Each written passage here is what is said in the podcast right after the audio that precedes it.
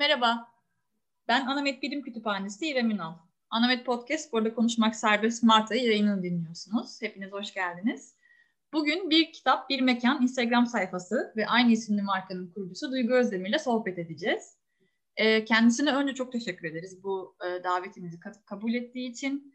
Ee, ona bir merhaba diyelim ve nasılsınız diyelim. Herkese merhabalar. Ee, öncelikle ben de çok teşekkür ederim. Ee, bu kadar keyifli bir konuda e, beraber sohbet edeceğimiz için. Ne demek? Biz teşekkür ederiz tekrar. Çok klasik, bunu her seferinde söylüyorum ama yani olmazsa olmaz bir soru. Çünkü e, hepimiz konuklarımızı gayet merak ediyoruz. Bu yüzden size de soracağım. Kendinizden biraz bahsedebilir misiniz? Tabii ki. E, ben Duygu Özdemir. E, 92 doğumluyum. E, İstanbul'da doğup büyüdüm. O yüzden aslında İstanbul'un ve doğduğum şehrin e, bende yeri çok çok özel ki bu da keşiflerle e, hayatımın farklı e, dönemlerinde e, her yere yansıyor aslında. Beni birazcık daha keşfetmeye ve ara sokaklarda kaybolmaya iten şeylerden, nedenlerden biri İstanbul'da e, yaşıyor olmak. E, Fransız e, Dili ve Edebiyatı mezunuyum. Galata, Galatasaray Üniversitesi Fransız Dili ve Edebiyatı'ndan mezun oldum. Sonra üzerine bilgide e, yüksek lisans yaptım. Kültür kültürel incelemeler üzerine. Hayatımın en keyifli okul dönemlerinden biriydi. E, kokudan tutun siyasete kadar birçok ders alıp da e, farklı hocalarla farklı okumalar yapmak gerçekten bana çok şey kattı. Şimdi ben de İstanbul Galata Üniversitesi'nde e, Fransızca öğretmenliği yapıyorum bir yandan. Aa, harikaymış. evet teşekkür ederim. E, ve aynı zamanda bir yandan hayatımın büyük bir bölümünde de bir kitap bir mekan var. Evet o zaten yani e, hayatın hayatınızın önemli bir kısmını vermeden yapabileceğiniz bir şey değil zaten. İlk sorum da aslında öyle olacak. Yani bu keşfetme merakını biraz anlattığınız İstanbul'da yaşıyor olmak hani e, sizi bu anlamda körüklüyor. Bu nereden kaynaklanıyor? Yani ben buradan baktığımda bunun sanki çocukluktan gelebilecek bir duygu olduğunu düşünüyorum ama tabii ki siz daha e, doğrusunu daha e, doğru cevap verebilirsiniz. E, bu keşfetme merakı olmadan işte bu az önce bahsettiğiniz o hayatımızın büyük kısmını kapsayan e, Instagram sayfasını e, bu kadar nasıl diyeyim e, yaratıcı bir hale getiremezdiniz diye düşünüyorum. Çünkü aksi takdirde öbür türlü sadece bir heves olarak kalırdı. Böyle e, bu haldeyken bir keşif aracı gibi doğrusu bunu da söylemem gerekiyor. Yani bunun kökeni nereden aslında? Soru bu. Çok güzel bir soru. Şöyle ki keşfetmek sadece aslında mekanlar, kitaplar değil hayatımın birçok noktasında var. Yediklerim, içtiklerim, nerede ne açılmış. İstanbul'da böyle bir kütüphane varmış veya bu aynı zamanda her yer için geçerli. Özellikle mesela yurt dışı seyahatlerine gittiğimde de ilk yaptığım şey kendime keşif listeleri hazırlamak oluyor. Hı-hı. Hayatta keyif aldığım şeyleri listeleyip sonra bunları keşfetmeyi gerçekten çok seviyorum. Hı-hı. Çocuklukla kaynaklanıyor mu bilmiyorum çocukluğum çok sakin geçmiş çünkü böyle çok meraklı ve her şeyi kurcalayan bir insan e, bir çocuk değilmişim. Hı. Ama sonralardan bu bunun ilk çıkış noktası aslında biraz farklı bir arayış oldu. Hep Hı. benim lise dönemlerimde özellikle klasik herkesin buluştuğu ve gittiği mekanlar vardı ve kimse onun dışına çıkmazdı. Herkes aynı yerde, aynı gün ve saatte buluşurdu. Ben bir gün e, Saint Fransız Lisesi mezunuyum. Hı. Okulun arka sokaklarında gezinip e, kaybolurken Kafe Cuma ile karşılaştım. Hı. Ve sonrasında aslında bu yolculuk biraz böyle başladı. İstanbul'un dokusunu, e, mekanları ve e, e, orada da hatta Kafe Cuma'nın duvarında e, kendi lisemin çok eski bir haritasını gördüm ve bazı rastlantıların e, keşfedilmeye değer olduğuna inanaraktan bu yolculuğa başladım. E, ve işin en garip noktası gerçekten keşfettiğim tüm mekanlardan o kadar keyif alıp e, farklı deneyimler yaşıyorum ki e, bazen diyorum hani çok e, iş, okul ve e, sonrasında yaptığımız e, ev döngüsünden sonra buralarda gezinmek gerçekten çok farklı bir duygu. Çok güzel yani çok o dediğiniz aslında çok doğru. Bu keşfetmenin e, rutinin dışına çıkmak, hep yapılanın dışına çıkmaktan doğması gerçekten aslında beklenen ve e, olması gereken ama herkesin de yapabileceği bir şey değil o. Hani hep derler ya e, konfor alanı diye. O konfor alanından bir kere çıkmaya başlayınca galiba bu keşfetme duygusu ve merakı da sizi bir şekilde e, körüklüyor ve onun peşinden koşmaya doğru e, ilerletiyor. E, peki bu yani keşifleri kendinizi yani kendiniz keşfetmeye başladınız. Çok güzel bir yolculuğa çıktınız. Bunu insanlarla paylaşma fikri nasıl ortaya çıktı? Yani bu bir kitap bir mekan Instagram sayfasının yolculuğu nasıl oldu? Aslında ben bu konuda böyle geç bile kaldım. Çünkü birazcık e, e, utangaçtım ve kendime saklıyordum. E, ilk zamanlar blog yazıyordum ama asla kim olduğumu e, söylemiyordum. O dönemde Instagram yeni yeni açılmıştı. Sonrasında biraz arkadaşlarım teşvik etti. Hadi Duygu e, artık... E, bir şeyler yap bizimle de paylaş. Çünkü sürekli böyle insanlara aa şuraya gidin burası çok güzelmiş veya böyle sohbet arasında ha bu kitabı okudum mutlaka okuyun gibi önerilerde bulunup bunları yazılı veya görsel bir şekilde paylaşmıyordum. Sonrasında e, bir tane arkadaşım dedi Duygu çok düşünüyorsun hadi adı bir kitap olsun ve e, artık başla diye ve böyle böyle bir kitap bir mekan oluştu. Aslında o kadar doğal bir süreç ki böyle oturup ben bir şeyler yapmalıyım demeden kendiliğinden oluverdi. Çok iyi. Ne tatlı. O öyle doğal olunca da e, su akmış yolunu bulmuş gibi olmuş aslında. Teşekkür ederim. Ne demek. Biraz da markanızdan bahsedelim. Ee, çok harika bir proje bu. Köy, köy okullarına kitap göndermek için oluşturdunuz bu markayı ve satış yapmaya başladınız. Ee, gerçekten bu düşünceniz için çok tebrikler öncesinde. Ee, sonrasında da bu fikri nasıl oluşturmaya başladığınızı sormak isterim açıkçası bir, bir kitap bir mekanın marka markaya dönüşme süreci de aslında kendi oluşumum kadar organik bir şekilde oldu. Ben normalde mekan keşiflerinde her zaman e, çantamda makinam ve kitaplarımla dolaşırken e, bunun ağırlığını ve çantalarım hep çok ağır oluyordu. Keşke böyle kendiliğinden çok hafif bir çanta olsa içini doldurup takıp çıksam e, ve yolda kitap okumayı da çok severim ve kitaplar hep çantamın gözünde buruşur. Önünde de bir kitap cebi olsa diye düşünürken sonrasında dedim ki Duygu bu kadar uzağa gitme ve e, bunu sevdiğin alıntılar ve renklerle kendin oluştur. Ama tabii ki her şeyden önce ben bir tasarımcı olmadığım için e, bunun sosyal sorumluluk kısmı bir yarara bağlanması benim için öncelikti. E, birazcık daha bunu tamamlamak istedim ve aslında tam bağış konusu ve fikri oluştuğunda benim için o marka hayata geçmiş oldu. E, bir vakıfla Herkese Kitap Vakfı diye bir vakıfla çalışıyoruz e, aylık e, okulların e, listelerine göre ihtiyaçlarını karşılıyoruz. Kesinlikle kalben ve ruhen benim de çok çok daha iyi hissettiğim bir proje. Ve bu açıdan da e, marka benim göz bebeğim. E, bir sürü farklı tasarımcıyla da işbirliği yaptık ve yeni sezonda çok farklı içerikler gelecek yine. E, böyle böyle büyütmeyi amaçlıyorum. Süper. İnşallah daha da büyür ve daha Teşekkür da ederim. Peki diğer sorum bu aslında benim bir korkum. Sizde de var mı böyle bir his diye sormak istedim. Mekan keşfetmek, onları gezmek, çok fazla kitap okumak sizi böyle kafa karışıklığına sebep oluyor mu? Yani mesela bu keşifleri unutmaktan korktuğunuz oluyor mu? Ee, aslında Önce şuna cevap vereyim. Kafa karışıklığına çok sebep oluyor. Çünkü o an mesela bir anda bütün dünyaya ilişkimi kestiğim anlar oluyor. Özellikle mekan keşfinde oluyor. Mekanın dokusu, sahipleriyle sohbet, özellikle tarihi bir doku ve e, eski bir semtteyse bir anda bambaşka bir yolculuğa çıkıyor gibi oluyorum. O yüzden o anları hep fotoğraflıyorum veya e, genellikle mekanlara dair e, işte içeriden kart veya o anı bana anımsatacak, o günü bana anımsatacak mesela Çukurcuma'da bir yeri geziyorsam mutlaka bir tane sahaftan bir fotoğraf böyle küçük bir arşiv oluşturuyorum kendime. Hmm. O bana çok iyi hissettiriyor. Kitaplar için böyle bir korkum çok var. Bir kitabı e, okuduğumda ben genellikle is, isim hafızam çok çok zayıf ve hiçbirini aklımda tutamıyordum. Bu yüzden hep kitapları altını çizerek okuyup e, kitapların ilk sayfasına da e, bana o kitabı anlatacak, hatırlatacak e, anahtar kelimeler yazıyorum. Hmm. E, böyle küçük bir arşiv yapıyorum kendimce.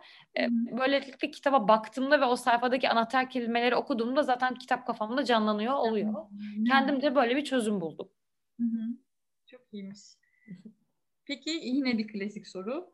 Kitap hayatınızın neresinde? Kitabı olmasaydı hayatınızın en eksik tarafı ne olurdu diye klasik bir soru. Eee, kitap okumak bende çocukluktan beri bir alışkanlık ve alışkanlığı da geçti. Çok farklı bir tutku gerçekten. Mesela dizi film izlemekten de keyif alıyorum ama hiçbiri kitabın yerine bende geçmiyor. Ve kitap hiçbir zaman hayatımda bir zorunluluk olmadı. Tam tersi böyle çok farklı bir açlık gibi benim için. Mesela Gün içinde yolculukta hep seyahat ederken de çantama incecik kitaplar atıyorum. Hızlıca yol yol kitapları diyorum ona. Genellikle bunlar kısa öyküler oluyor. Yolda bunları bitiriyorum. Akşamları geldiğimde ağır bir roman okuyorsam onu okuyorum.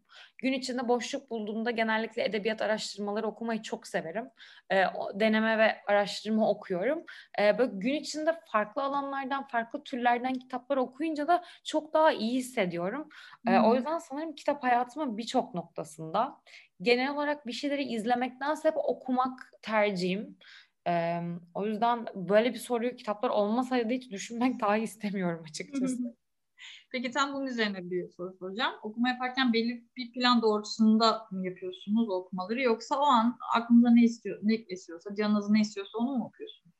Ee, aslında çok öyle yapmıyorum. Ee, yani canım ne isterse çok okumuyorum. Bir e, planım oluyor. Genellikle kendime aylık okuma listeleri hazırlıyorum. Ee, farklı türlere Uyuyabiliyor musunuz bunlara ne güzel. evet gerçekten uyuyorum çünkü Öbür türlü olduğunda bir yazara kapılıp gidiyorum bir ve sonra sayısı oluyor. Evet, hayatı kaçırıyorum daha keşfedecek çok yazar var gibi. Kendime böyle bir liste hazırlıyorum. Mutlaka içine işte herhalde bir Türk Edebiyatı'ndan hiç okumadığım bir isim. Ee, bir tane ödüllü bir yazar koyuyorum. Sonrasında da farklı bir tür koymaya çalışıyorum. Mesela çok az şiir okuyorum. Bu da benim e, en zayıf olduğum noktalardan biri mesela şiir. Ama e, onu da e, böyle toparlayabilmek için bana kalsa hiçbir zaman şiir e, okumak aklıma gelmeyecek. Mutlaka Hı-hı. bir araştırma, deneme veya bir şiir kitabı da e, aylık listeme koyuyorum. Sonrasında da bu şekilde devam ediyorum. Harikaymış. Peki en sevdiğiniz tür ne? Var mı öyle bir en böyle e, bıraksalar hep onu okurum dediğiniz bir tür? Roman okumayı çok seviyorum. Mesela çok öyküye de düşkün değilim. Ben kesinlikle roman okumaktan çok keyif alıyorum. Bir de edebiyat üzerine araştırma ve denemelerden e, çok keyif alıyorum. Özellikle edebiyat üzerine ise böyle ders kitabı gibi notlar çıkara çıkara okuyorum. Yani bayağı siz öğrenci gibisiniz aslında. Evet. Yerde. Kayıp da. Gerçekten. Kesinlikle öyleyim ve şeyim hani mesela bir kitap okuduktan sonra onunla yetinmeyip üzerine bir tez yazılmış mı veya bu konuyla ilgili bir şey tartışılmış mı gibi şeyler de okuyorum. Öyle garip bir O zaman bazen... edebiyat tezi yazanlar rahat olsunlar. Hani insanlar bir şey var ya tez yazdım ne işe yarayacak vesaire gibi bir hissiyat oluyor ya. Merak etmeyin Duygu Hanım okuyor. evet seve seve okuyorum. Mesela en son saatleri ayarlama enstitüsünde okuduğumda üzerine yazılan böyle 4-5 tane tezi okuyup sonra Hı-hı. kitabı bir daha bir okuyup farklı gözle hani böyle kendi kendime çok şaşırdım. Aa gerçekten şu şöyle miymiş diye. Ee, yani kitabın üzerine yazılan makale ve tezleri okumaktan da çok keyif alıyorum. Çok iyiymiş. O zaman kütüphanelere gelelim. Kütüphanelerle aranız nasıl peki? Böyle kullanma alışkanlığınız var mıdır? Ee, aslında e, ben dışarıda bir şeyler yaparken çok konsantre olamıyorum. Hı-hı. Çok kütüphane kullanmıyorum ama kütüphanenin içinde zaman geçirmekten çok keyif alıyorum. Ee, ve mesela odamda da bir e, kişisel kütüphanem var ve yani bayağı büyük bir yer alan kaplıyor. Hı-hı. Ona da mesela çok çok özen gösteriyorum. Özellikle kitap arşivlemeye. Mesela hiçbir zaman kitaplarımı paylaşabilen veya e, okuması için insanlara hediye edebilen Hı-hı. insanlardan olamadım. Kendi kütüphanemdeki kitaplar hakikaten benim için böyle e, kırmızı çizgim diyebilirim. Evet. Çünkü her birinin dizdiğim yere bile e, o konuda e, özen gösteriyorum. Yalnız olmadığımı sevindim. E, bu arada e, İstanbul'da da çok çok e, çalışması keyifli olan kütüphaneler olduğunda yeni yeni ben de fark Hı-hı. edenlerdenim. Hı-hı. Ve özellikle e, Salt Galata'da çok vakit geçiriyorum araştırma kısmında. E, bazen kitap okumak veya çalışmak için de e, orayı tercih ediyorum açıkçası. Hı-hı. Çocukken gittiğiniz ilk kütüphaneyi hatırlıyor musunuz? Hiç hatırlamıyorum. Bu soruyu e, aileme de sordum. Gerçekten bunu hiç hatırlamıyorum. Doğrudur. Ben de hatırlamıyorum çünkü bir kütüphaneciyim ama hiç ilk ne zaman kütüphaneye gittim, ne hissettim, ne yaptım. Mesela şey hikayeleri var işte ben e, yakın zamanlarda da duydum. İşte çocuklar kütüphaneye gitmiş, kütüphaneciyi çok sevmiş, onlar da kütüphaneci olmaya karar vermiş vesaire. Böyle çok tatlı hikayeler duyduktan sonra düşündüm ama benim de hiç öyle aklımda kalmamış ne zaman gittiğim. E, Salt Galata dediğiniz e, sıklıkla ziyaret ediyorsunuz. Onun dışında e, var mı ziyaret ettiğiniz kütüphaneler ve mesela neden bu kütüphane? Yani çok böyle şey bir soru olacak ama koleksiyonu mu, rahatlığı mı, mimari olarak mı, mesela ışığı mı çok iyi, saatleri mi size uygun? Onu merak yani, ediyorum.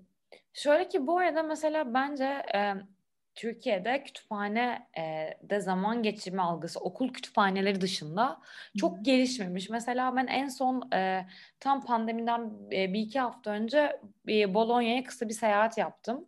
E, kaldığım sokakta bile dört tane e, küçük küçük halk kütüphanesi vardı ve alanlara göre ayırmışlar. Mesela mimarlıkla ilgili bir kütüphane vardı. İçinde sadece tarih ve mimarlıkla e, ilgili kitaplar var ve gerçekten her yaş grubundan insan elinde kahvesiyle kütüphanede zaman geçiriyordu. Evet. Bir şey okumasa bile o kitaplara dokunup incelemek ve bir 15-20 dakika geçirmek bile gerçekten insana fazla fazla bir şeyler katıyor. Evet, Mesela bir sonraki bunu... da tam bununla ilgili olacak zaten. Bu üçüncü mekan al şeyi. Ha, süper. O zaman onu ona saklayayım. Ee, İstanbul'da evet. dediğim gibi Salt Galata'da çok vakit geçiriyorum ve İstanbul Araştırmaları Enstitüsü'nde de yine çok vakit geçiriyorum. Belki ikisinde konumundan kaynaklanıyor olabilir. Çünkü ikisi de Pera Beyoğlu tarafında. Ben daha çok o taraflarda oluyorum genellikle. Ee, ve dediğim gibi bence bizde halk kütüphanesi ve kütüphane kavramı daha çok oturmadığı için e, çok nadir yerlerde rahat çalışılıyor. E, bu açıdan mesela Salt Galata'nın mimari, mimari e, mimarisini çok beğeniyorum. Aynı zamanda dokusu da beni çok mutlu ediyor ve orada gerçekten rahat çalışabiliyorum. E, rahat hissediyorsunuz. Rahat hissediyorum. E, onun dışında e, yine aynı şekilde e, şey ziyaret etmeyi çok severim. Yurt dışında ve şehir dışında kütüphane seyahati yapmayı. Hı hı. Ama mesela ziyaret ederim ama sonrasında e, hiçbirinde uzun vakit geçiremem. Çünkü benim dışarıda bir şeyler yaparken odaklanma gibi bir problemim var. Odaklanamıyorum. Hı hı. O yüzden çok e, kütüphane çalışmayı tercih etmiyorum. Hı hı. Ama gün içinde mutlaka zaman geçirip içinde bulunmaktan keyif aldığım bir alan kütüphane. Hı hı. O zaman bu üçüncü mekana gelelim biraz işte duydu, duymuşsunuzdur belki. E, kütüphaneler için işte üçüncü mekan tanımı yapılıyor. İşte ev, iş yeri ve sonra da kütüphaneye geliyor insanlar. İşte kütüphaneler birer buluşma mekanları oldu. İşte etkinlikler düzenleniyor, eğitimler yapılıyor. Ya da dediğiniz gibi kahvesini alan geliyor, orada biraz vakit geçiriyor, sonra evine gidiyor. Ee, başladığımız örneklerle devam edersek e, siz bu konu hakkında ne düşünüyorsunuz? Ee, bu bence daha çok öğrencilik yıllarındayken bu algı çok daha güçlü oluyor. Özellikle sınav dönemleri herkesin kütüphanede sabahlama e, dönemleri ve bence de o dönemlerde insanlarda birazcık daha kütüphane algısı yerine oturuyor diyebilirim. E, üçüncü mekan olarak özellikle yurt dışındaki kütüphaneleri düşündüğümüzde kesinlikle katılıyorum. E, bence de e, hem çalışmak, bir şeyler araştırmak, boş zamanları bile doldurmak için e, kesinlikle e, hayatımızda ev ve iş yerinden sonra en önemli mekanlardan biri olması gerekiyor. Ama ben hala bizde bu algının e, tam oturmadığını düşünüyorum.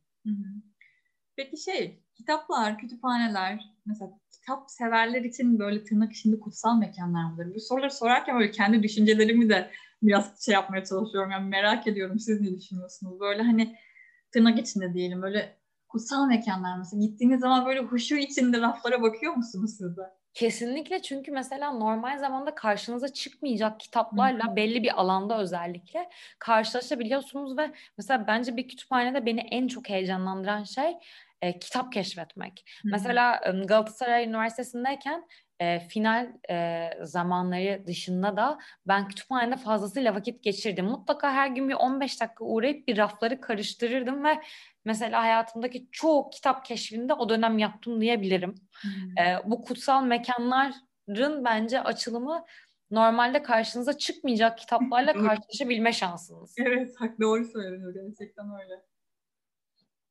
Peki sizin hayalinizdeki kütüphane nasıl bir yer? Ee, bu soru e, bu soruyu böyle genellikle ben de kendime sorup sorup hatta e, hayatımın belli bir döneminde bir kitap bir mekanı gerçekten bir modern kütüphane olarak hayata geçirme planım var açıkçası. Ee, bu, bunun için kendime şöyle bir 4-5 yıl veriyorum. Birazcık daha araştırıp e, kendimi ilerletmek için. Benim hayalimdeki kütüphanenin e, birazcık benzeri aslında Minoa Kitap Evi ile Salt araştırmanın birleşimi gibi birazcık da insanların korkmadan kitaplarla iç içe olabileceği ama bir yandan da e, bu ince çizginin korunacağı yani yiyip evet. içip sohbet konusunda da e, insanların bu katı kural katı kural olarak görmeyelim ama bu ince çizgiyi koruyacağı bir yer hayal ediyorum. Aslında birazcık daha modern bir kütüphane fikri var aklımda. O zaman diğer soru tam bununla uygun olacak. ee, bazı bizim kütüphanede özellikle bazı kullanıcılar kütüphaneyi gerçekten ev gibi kullanmayı çok seviyorlar. Mesela çorapla dolaşan kullanıcılar var. İşte ayaklarının altına koyup oturan kullanıcılar var. Sizce kütüphane yani bu kadar rahat olabileceğimiz bir yer mi olmalı yoksa yani çıt çıkmayan işte e, kitaplara dokunurken çok dikkatli olacağımız işte çok bu katı kuralların tırnak içinde katı kuralların kesinlikle uygulanması gereken bir yer mi olmalı diye soracağım ama aslında az çok cevabını verdiğimiz ikisinin ortası gibi bir şey sanırım. Bence evet tam ikisinin ortasında çok ince çizgi var orada çünkü bir yandan kütüphane kitaplara saygı duyduğumuz bir alan ve evet rahatlık güzel bir his. Çünkü okurken odaklanırken rahat hissetmek çok önemli. Ama bunun da böyle ince bir çizgisi olduğunu düşünüyorum. Ee, ben tam ikisinin ortasına konumlandırabilirim. Mesela kendimi bir kütüphanede düşündüğümde küçük bir kitaplara zarar gelmesine karşı veya kitaplara saygımdan bir tedirginlik hissediyorum açıkçası. Ve bu hoşuma giden bir tedirginlik. Evet, evet. O ben mesleğe başlamadan bende de vardı. Hala var aslında. Böyle bir girdiğimde bir tedirginlik oluyor. O kitapları elime aldığımda da hala böyle mesela kataloglama yapıyoruz kitaplar. Daha yeni gelmiş kütüphaneye. Böyle bir tedirgin oluyorum. Sayfaları yavaşça çeviriyorum. Çünkü daha o kullanıcıya gitmedim mesela. Ben onun başına bir şey getirirsem kullanıcı onu kullanamayacak algısıyla böyle çok şey oluyorum. Tedirgin oluyorum. Başka insanlar kullanamayacak bir şey olmasın falan. Bende bir de şey de var yani e, kitapların çok düzgün olması benim için bir saplantı gibi bir şey. Çok düzgün ve e, nasıl diyeyim e, iyi bir şekilde işte raflanmalı, temiz olmalı vesaire. Bu kendi kitaplığım için de geçerli.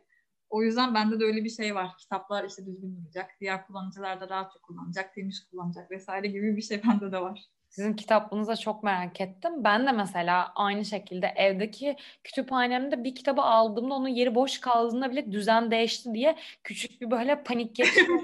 çok iyi anlıyorum.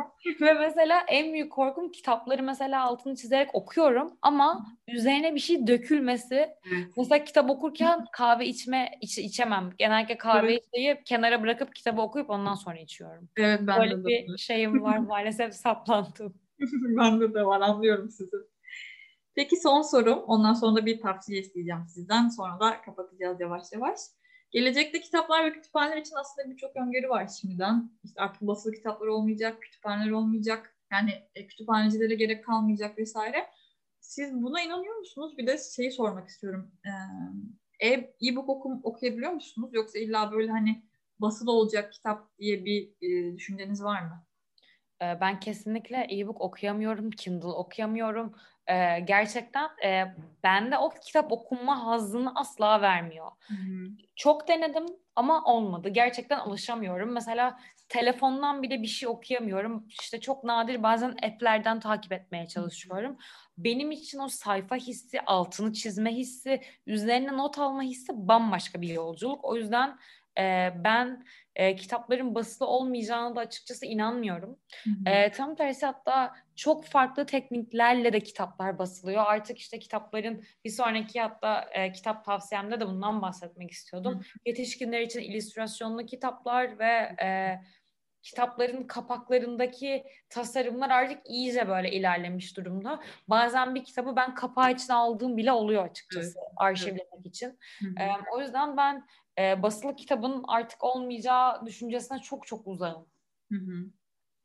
O zaman çok teşekkür ederim size. Çok çok keyifli bir sohbet oldu. Ben teşekkür ee, ederim. Bir kitap tavsiyesi isteyeceğim sizden. Sonra ben de naçizane bir kitap tavsiyesi yapacağım. Ee, normalde benim en zorlandığım şey e, kitap tavsiyesi vermektir. Hı-hı. Ama bu sefer e, nedense son dönemde çok keyifli okuduğum için çok farklı bir alandan bir tavsiyede ver, tavsiyede bulunmak istiyorum. Hı hı. Ee, İnka kitabın yetişkinler için e, illüstrasyonlu kitaplarına ben merak saldım. Son iki haftadır özellikle kesintisiz bir şekilde bunları okuyorum. Orada e, Tat ve Sahaf diye iki tane kitap okudum ve ikisi de çok güzeldi. Ben bunları önermek istiyorum. Çok teşekkür ederiz. Çok farklı bir e, tavsiye oldu. Ben de e, benim için çok önemli olan bir kitap. Patti Smith'in Çoluk Çocuk kitabını önermek istiyorum. Ee, okuduğum zaman hayat algımı değiştirdi diyemeyeceğim. Hayat algımın ne olduğunu e, fark etmemi sağladı. E, Patti Smith'i çok seviyorum kendisini. E, müzisyen olarak da çok seviyorum. O yazar olarak ayrı bir seviyorum. O yüzden ondan Çoluk Çocuğu önereceğim. Tekrar teşekkür ederim size. Asıl ee, ben teşekkür ederim. Bu arada tam onu demişken ben de e, hayalperestlerde yine aynı şekilde böyle cümlelerin altını çizmeye doyamamıştım. Evet. Benim de gerçeklik algımı ve hayal gücümü e, çok farklı yönlere taşıyan nadir insanlardan biri kendisi. O yüzden e, bu güzel öneriniz için ben de teşekkür ediyorum size. E, o halde e, kapatalım burada. Tekrar teşekkür ederim size. Çok güzel bir sohbet oldu. E, gelecek ay farklı konuklarla, gelecek aylarda farklı konuklarla e, podcast yayınlarımız devam edecek. Hoşçakalın. Ben de keyifle dinliyor olacağım. Hoşçakalın. Çok sağ olun.